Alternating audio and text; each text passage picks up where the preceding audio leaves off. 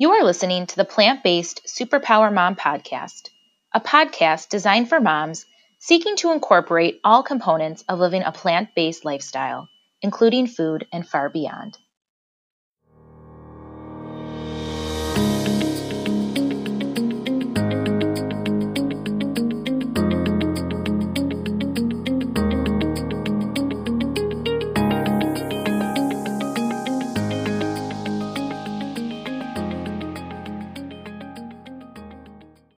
Hello and welcome to another episode of the Plant-Based Superpower Mom podcast.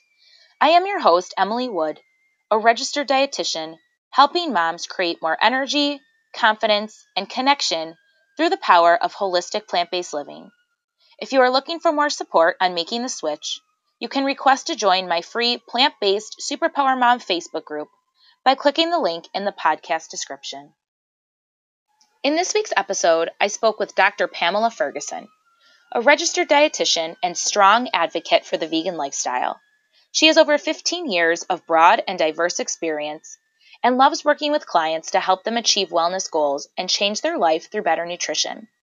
She has been featured in multiple podcasts, blogs, and conferences, and is actively involved in spreading the message of plant-based positivity. She shares with us her transition into vegan living and tips for how you can help your family do the same. She also talks to us about how our choices are negatively impacting this planet and things we can do to help preserve our precious environment. My favorite part of the conversation is when we discuss her recommendation for the most eco-friendly plant-based milk. Thank you for listening and enjoy this week's episode. Hi, Pamela. Thank you so much for being here with us today. Thank you. Thanks for having me. So I just have to start by saying that I love following you on social media because you are so versatile in your posts. It's like a little taste of everything vegan. So you have the recipes, you have the latest news, just sustainability issues. I mean, just really a little bit of everything. And it's just such a breath of fresh air because when we're talking about a vegan lifestyle, there are so many different aspects of it. There are, and I find it all fascinating, and that's why I'm posting about all of it on social media. Perfect. Well, I do enjoy following it. And your social media following is just your name, correct? Just for those listening. Yeah. So you can find me on Instagram at drpamela.rd, and you can find me on Facebook at drpamela.rd. Awesome. Thank you so much. So I have to ask, because I just love hearing about everybody's stories. How long have you been vegan and what made you decide to make the switch? Well, I think, people ask me this a lot and I'm afraid I actually can't pin down the exact time. I don't remember anymore exactly when this happened, but I'm going to say it was like 5-6 years ago, something like that. I had been vegetarian for a long time. I actually went back to eating meat for a while. I originally went vegetarian in college after reading Diet for a Small Planet. And I was really concerned about global malnutrition issues. That's actually what I went on to do my PhD in, and was thinking, we can feed the world if we just all eat plants, But then I went and started working in international nutrition. I started working in Africa and I was like, oh, it's a lot more complicated than that. And I felt kind of disillusioned. And I also didn't really have any community around or activism around my vegetarianism. And I wasn't vegan. I hadn't made that connection. And so I kind of I became a bit disillusioned and lost sight of what was important to me in it. And then I finished my PhD and ended up coming back to Canada. I started deciding to open a private practice. And I started looking into the issues that were facing Canadians. So rather than malnutrition, instead we were talking really about a situation of probably overnutrition, but overnutrition in a lot of ways with maybe some of the wrong foods, epidemics of obesity, diabetes, heart disease. And yet also people feeling really confused about what to eat. A lot of people really struggling with body image issues. And I became convinced from the reading I started doing and the research that going plant-based was the right thing to do. Watched a few documentaries. My daughter got inspired about the idea of trying to go vegetarian. And I just decided, okay, this is time. This is time to do this. And, you know, it took a while for us to transition the rest of the family. I went vegan first. Then my husband did. He was on board though, because he had been vegetarian actually for a really long time before that. And he really had a heart for the animals. And I have to say that wasn't my initial reason for going vegan, but very quickly after becoming vegan, I started to become aware of the plight of animals in animal agriculture. And that became really the most important reason for me to declare myself as vegan rather than plant-based, and to be 100% or at least 100% effort. I know little mistakes are going to happen now and then. I always try and read labels very carefully, that kind of thing. But every once in a while, I come up against some new thing I didn't know about. But I make 100% effort all the time. And it's for the animals that I do that, because I think we can be, for our health or for the environment, we can be sort of, you know, mostly plant-based, and maybe that's enough. But when it comes to the animals, for me, it's 100% commitment. Mm-hmm. And you know what I've heard too, is that really to continue with this lifestyle and fully embrace it, is that it is helpful to have more than one reason for doing it. So you can start it for health, but then you start to realize how it maybe impacts the environment, or you start to learn about how you're now becoming an advocate for the animals. So you kind of jump on the bandwagon, so to speak, with these other reasons that maybe weren't your initial. So do you agree with that? Or do you think just doing it for a health reason might be enough of a driving factor for some people?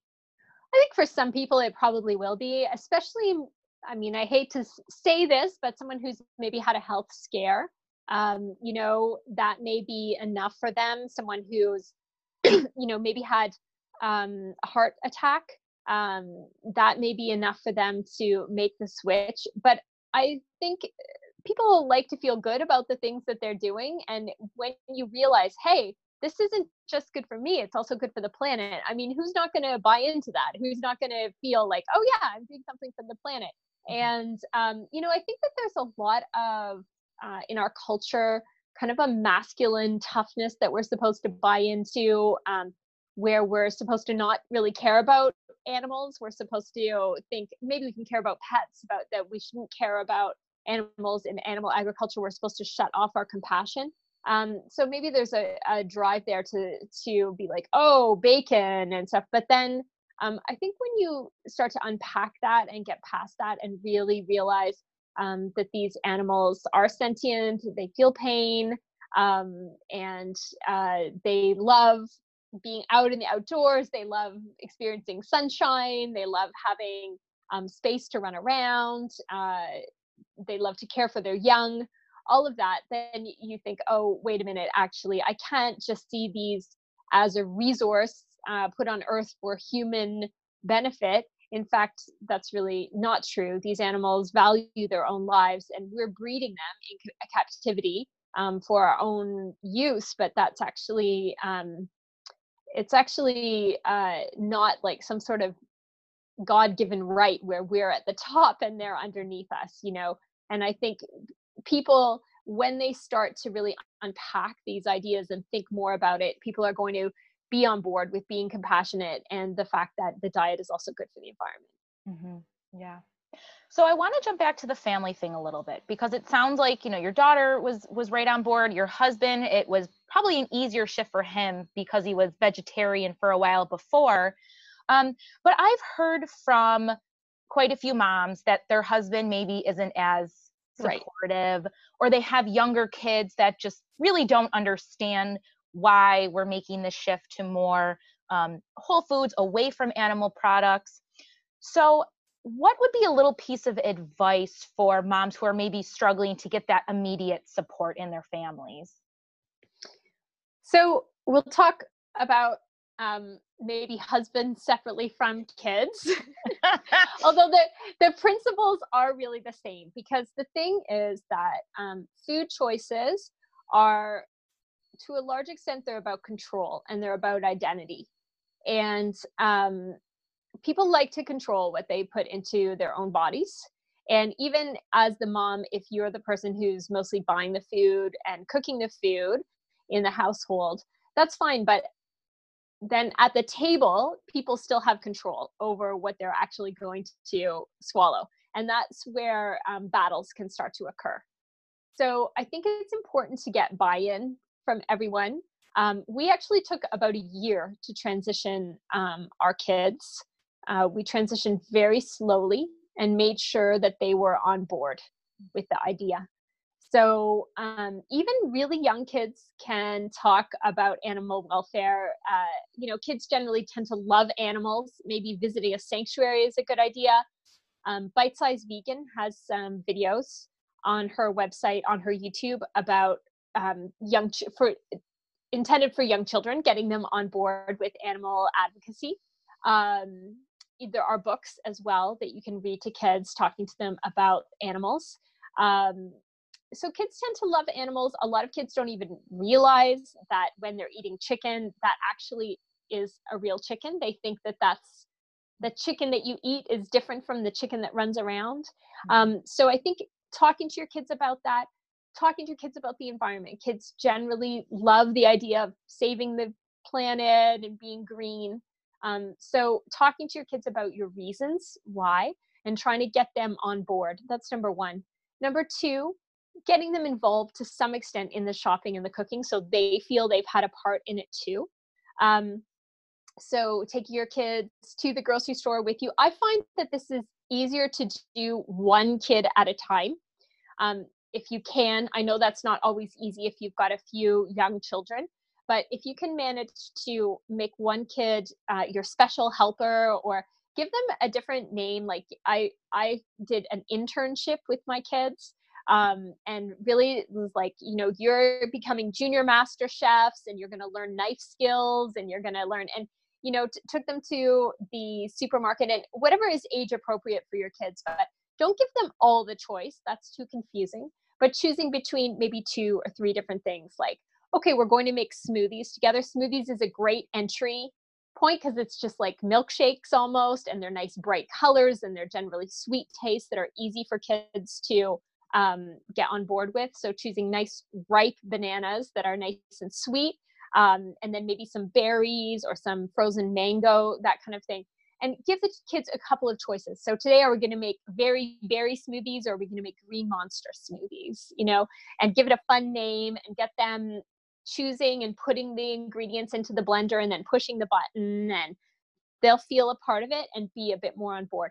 Then the next thing to do with them on another trip would be choosing which vegetable you're going to try that night. We're going to try a new vegetable. Should we try kale? Should we try Brussels sprouts? Let's see what the vegetable looks like when it's raw. What does it look like? Maybe look at a picture online. How does it look when it grows? That kind of thing. Or if you have the opportunity to visit a farmer's market or even a farm to see how the vegetables grow, and get them involved a little bit in the cooking. They don't have to be in the kitchen for the entire 45 minutes or whatever that you're cooking, but call them in and say, okay, I need my intern and my junior master chef here to help me. We're going to stir the sauce or whatever it is. But they're involved in some way, and maybe giving them a little bit of choice as well. So they feel that they have some power in the situation. I think husbands are a little bit trickier in some ways, but, you know, really speaking honestly with your partner about that this is something that's really important to you, that whatever your reasons are, be very authentic in your own reasons, and really explain why this is important to you, whether you are motivated by your health and the health of your family, or maybe by the environment, or maybe you're concerned about the animals. But speak from your heart and let them know that this is important. Really listen to them. Listen to what their barriers are. Maybe they don't like the taste. Maybe they're afraid, you know, soy is going to give them man boobs. Maybe it's just something unfamiliar and new, and they want their recipes that they're familiar with. They like their favorite foods. And that's my final tip, really, is to start with what you love. So you don't have to go from a family that eats like steak, potatoes, and a vegetable to a family that eats quinoa salads. It doesn't have to be overnight that you make like such a huge transition like that. Take a favorite recipe for your family, maybe that's spaghetti and meatballs, and try spaghetti and lentil balls. Or even start with just decreasing the amount of meat in the meatball by half and replace half with lentils or half with mushrooms. Same thing with like shepherd's pie, or maybe your family loves chicken curry. So try a chickpea curry, or maybe do a recipe that's half chicken and half chickpeas.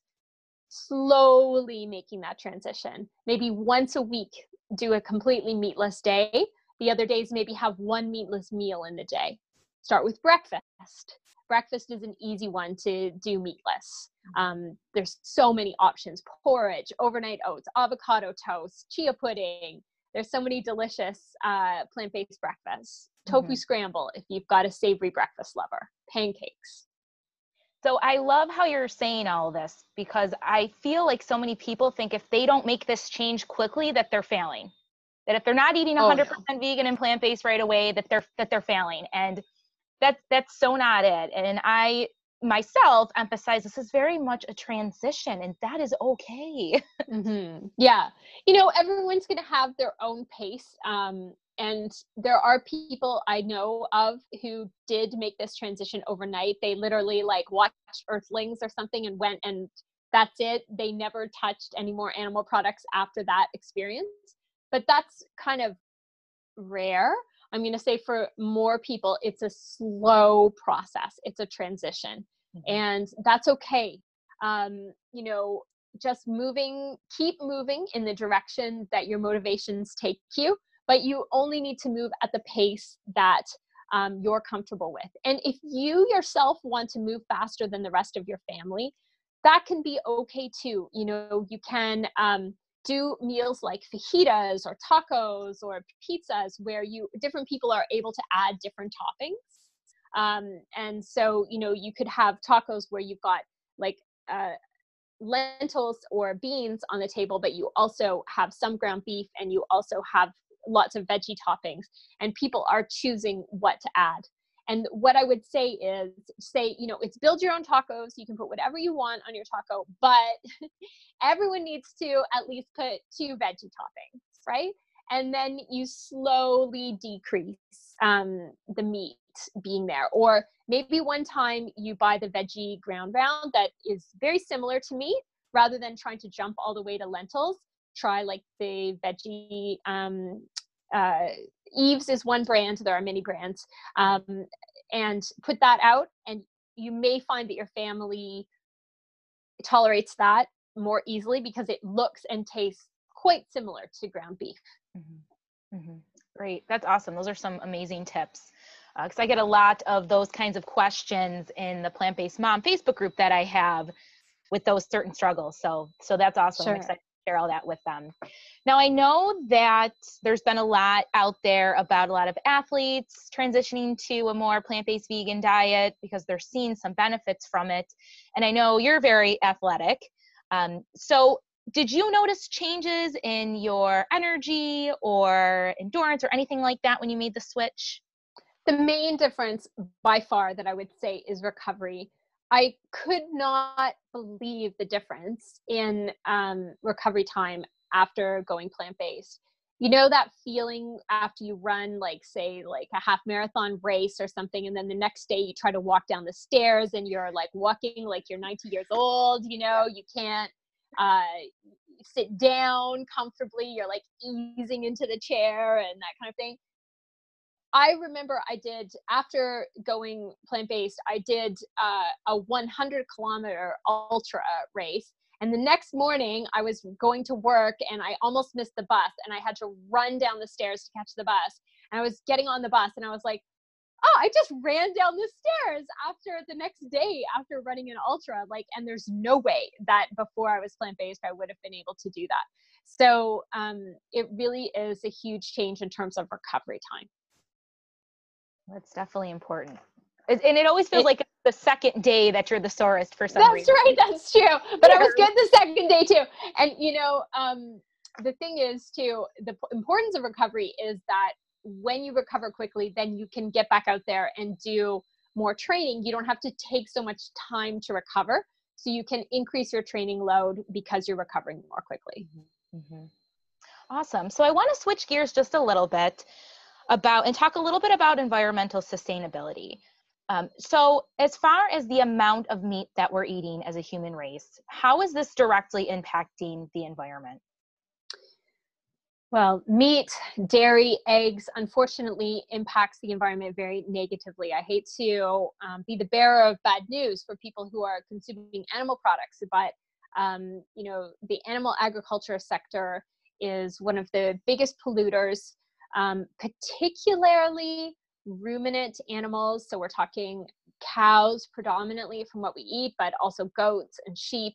Animals that chew their cud, they produce a lot of methane. And these cow burps and cow farts are really contributing a huge amount of greenhouse gases to the environment. So we look at greenhouse gases, methane, carbon.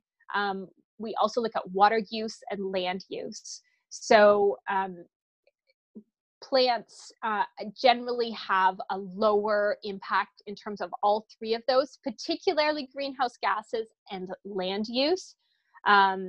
Because when we think about land use, and this goes back to, you know, some of my original reasons for going vegetarian, you look around the world at the amount of agricultural land that we're using to grow crops. And if we were just using all of that land to feed people, we would only need, you know, a much smaller amount of land. Because if you're using the land to grow crops to feed animals, and then feeding those animals, and then the people are eating the animals, it's a very inefficient system, because it takes around, I'm struggling to maybe come up with the exact number here, but I'm going to say maybe it takes around 8 calories to produce 1 calorie of meat, 8 calories of grains to produce 1 calorie of meat. So we might as well just have humans eating the grains directly rather than trying to produce protein and calories through animals. And then when it comes to water use, it's a little bit more mixed here. Generally speaking, still it's animal products that use the most water, but there are some plants, like almonds are a famous example, that use quite a lot of water. But when you look at a plant-based diet overall, the water impact is a lot lower. If you're looking for a plant-based milk that uses less water than almond milk, maybe you're an almond milk lover, I'd encourage you to take a look at oat milk. Really, all of the other plant milks will use less water than almond milk, but oat milk is a bit of a star environmentally because, generally speaking, the oats are only watered using rainwater. They're not usually watered through irrigation systems, and they're grown right here in North America as well. We're not importing them, and because they also do have quite a bit of protein, whereas like almond milk would have maybe 1 gram of protein per cup, and oat milk has around 5 grams of protein per cup. Compare that to dairy milk that has maybe 8 grams, and soy milk also has 8 grams. But you know, if you're looking across the board at which milk to choose, and you're looking from an environmental perspective, then in terms of water use, almonds are potentially problematic. But I think we get overly hung up on that because overall a plant-based diet is much better for the environment. Mm-hmm. So as far as if we're continuing at the pace that we're on, what is the future going to look like for our children? Oh, you know, it really honestly is quite depressing. I mean, we're hearing stories that even in the next generation, there might be no more fish in the sea. I mean, that's really, it's just, it's unthinkable. And yet, even as I say it's unthinkable, when you look at the number of wild species that have gone extinct, even in our lifetime, in our generation, you know, we are dramatically reducing the number of wild species in the world, and we are dramatically increasing the amount of agricultural animals in the world. And when you look at mammals in the world, the number of animals in animal agriculture far outweighs the number of animals who are wild in the world. And what a terrible thing that we have done to our planet by, you know, decimating our wild creatures and replacing them with domesticated agricultural animals who are living horrible lives. And as far as, I want to go back to the fish, because I think there's this common misconception that the oceans are just endless. And well, we can't overfish, or the fish are never going to be extinct, but that's actually quite the opposite. Unfortunately, you know, you're absolutely right. And I think it's not just because of overfishing. I think that is one contributor, but it's also, you know, changes in the ocean temperatures that are maybe making certain areas inhospitable to life for the animals. I know that for the fish, I know that coral reefs, for example, are being destroyed because of bleaching from the sun. We're really damaging our seas so much. And I'm hopeful maybe that there can be some chance of recovery, but, you know, it's not looking good. And I was reading an article the other day about how often fish and seafood are mislabeled. So even for people who are thinking, oh, I'm buying the more ethical or the more sustainable fish, you know, I've got an app that I use to find sustainable fish, then you could very well be wrong, because quite often they're finding that fish and seafood are mislabeled, and therefore people are buying something that they have no idea what it is. Yeah, that's really too bad, the mislabeling. You're trying to make a conscious effort, and then right, exactly, and you're being misinformed. Yeah, that's really too bad. So as far as preserving this environment or revitalizing it, even, you know, eating more plant-based foods, yes, generally speaking, but is there any other specific suggestions that you have, even little things that we can do every day that will help get us in a better place? In terms of the environment? Yes. So if you're already eating plant-based, I would say try and eat as whole food plant-based as you can. I think choosing more in the winter time, maybe choosing more root vegetables and like potatoes, sweet potatoes, beets, cabbages, those kinds of things are going to be less expensive, but they're also going to be a little bit better for the environment. Lentils, dry beans, that kind of thing, rather than always relying on fruit in the winter, or, you know, fresh lettuces and things. Remember that you've already made the big step, which is going plant-based, but I just want to help people who are already plant-based to be even more environmentally friendly. So that's one thing you can do.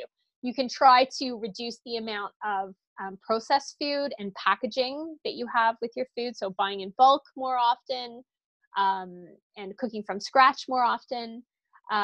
You can also look to, you know, frozen or canned fruits and vegetables as well will be a bit more environmentally friendly than some fresh ones that are being imported in the winter.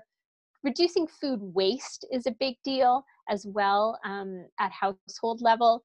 So try to use your leftovers creatively. I always try and do something new with the leftovers. So, you know, an example I often give will be chili. I'll make up a big chili on the weekend. We'll eat chili and rice, say, on Sunday.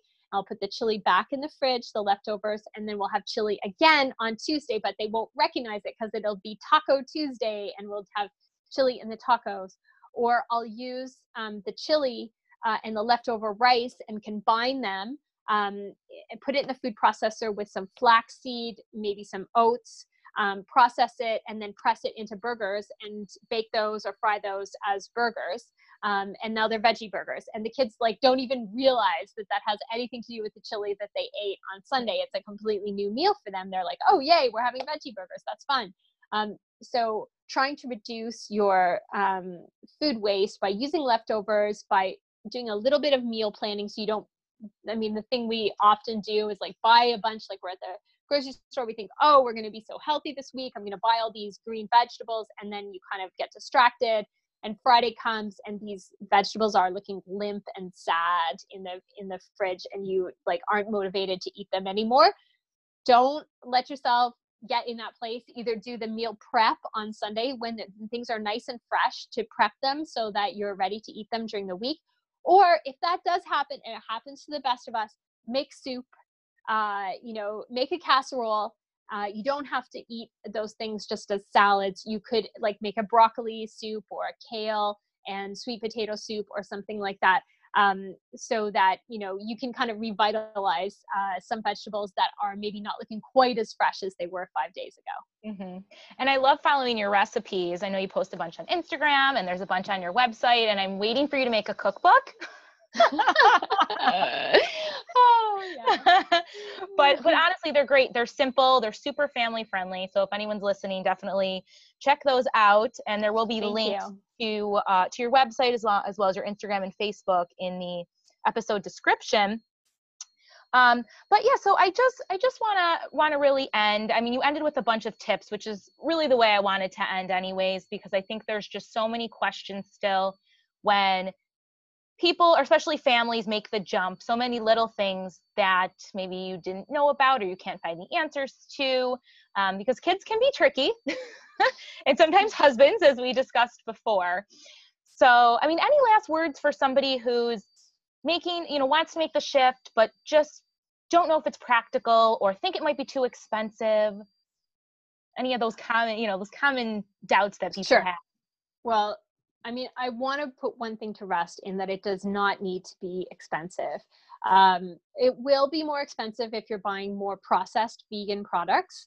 And those things can be enjoyable to have. But if you're cooking more from whole foods, potatoes, rice, barley, buckwheat, sweet potatoes, kale, carrots, beets, cabbage, these things could not be cheaper. They are the cheapest nutrition, and yet they're so good for you.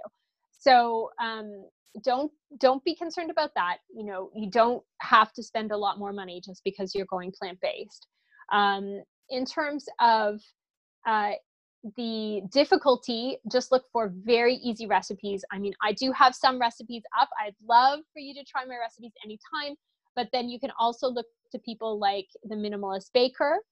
She's one of my favorite bloggers. She has thousands of recipes, and her recipes are very simple. So they tend to be 10 ingredients or less, one bowl, 30 minutes. That's her rules of how she likes to make her recipes.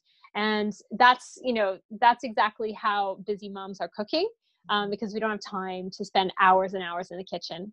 So I think look for things that are easy, look for things that are not too expensive, and just move at the pace that you are comfortable with. And also find other moms for support, right? Or other, we shouldn't be so gendered. It doesn't always have to be moms. I have definitely met couples where it's the guy who does more of the cooking, or the guy who it takes the lead and is the first one to go vegan.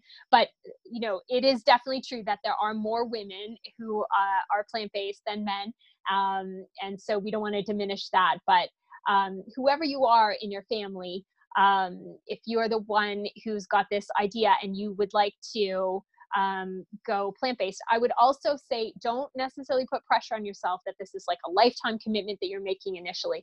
I'll say when I first went plant-based, when I first went vegan, I did it for a month. I was like, let's try for a month and see how it goes. And this is even me, who's a registered dietitian with a PhD in nutrition, and I'd already been vegetarian for many years. And still I was just like, let's try and see. Didn't put pressure on myself. And after a month, I was like, wow, this is so easy. I actually feel really good. It wasn't nearly as complicated as I thought it might be. I'm going to keep going. So, just don't be so hard on yourself. You're probably doing a lot more than you think. And even any improvements that you're making for the animals, for the environment, and for your health are making a difference. Yes. Well said. Well, I want to thank you so much for taking the time to be here today. This was invaluable information that you shared with us. And if you're listening and you'd like to find out more about Dr. Pamela Ferguson, please be sure to check out her full bio in the episode description. And that will also include all the links to all her social media pages. Thanks for listening. Thanks so much. If you are liking the Plant-Based Superpower Mom podcast, be sure to hit that subscribe button and share with your friends and family.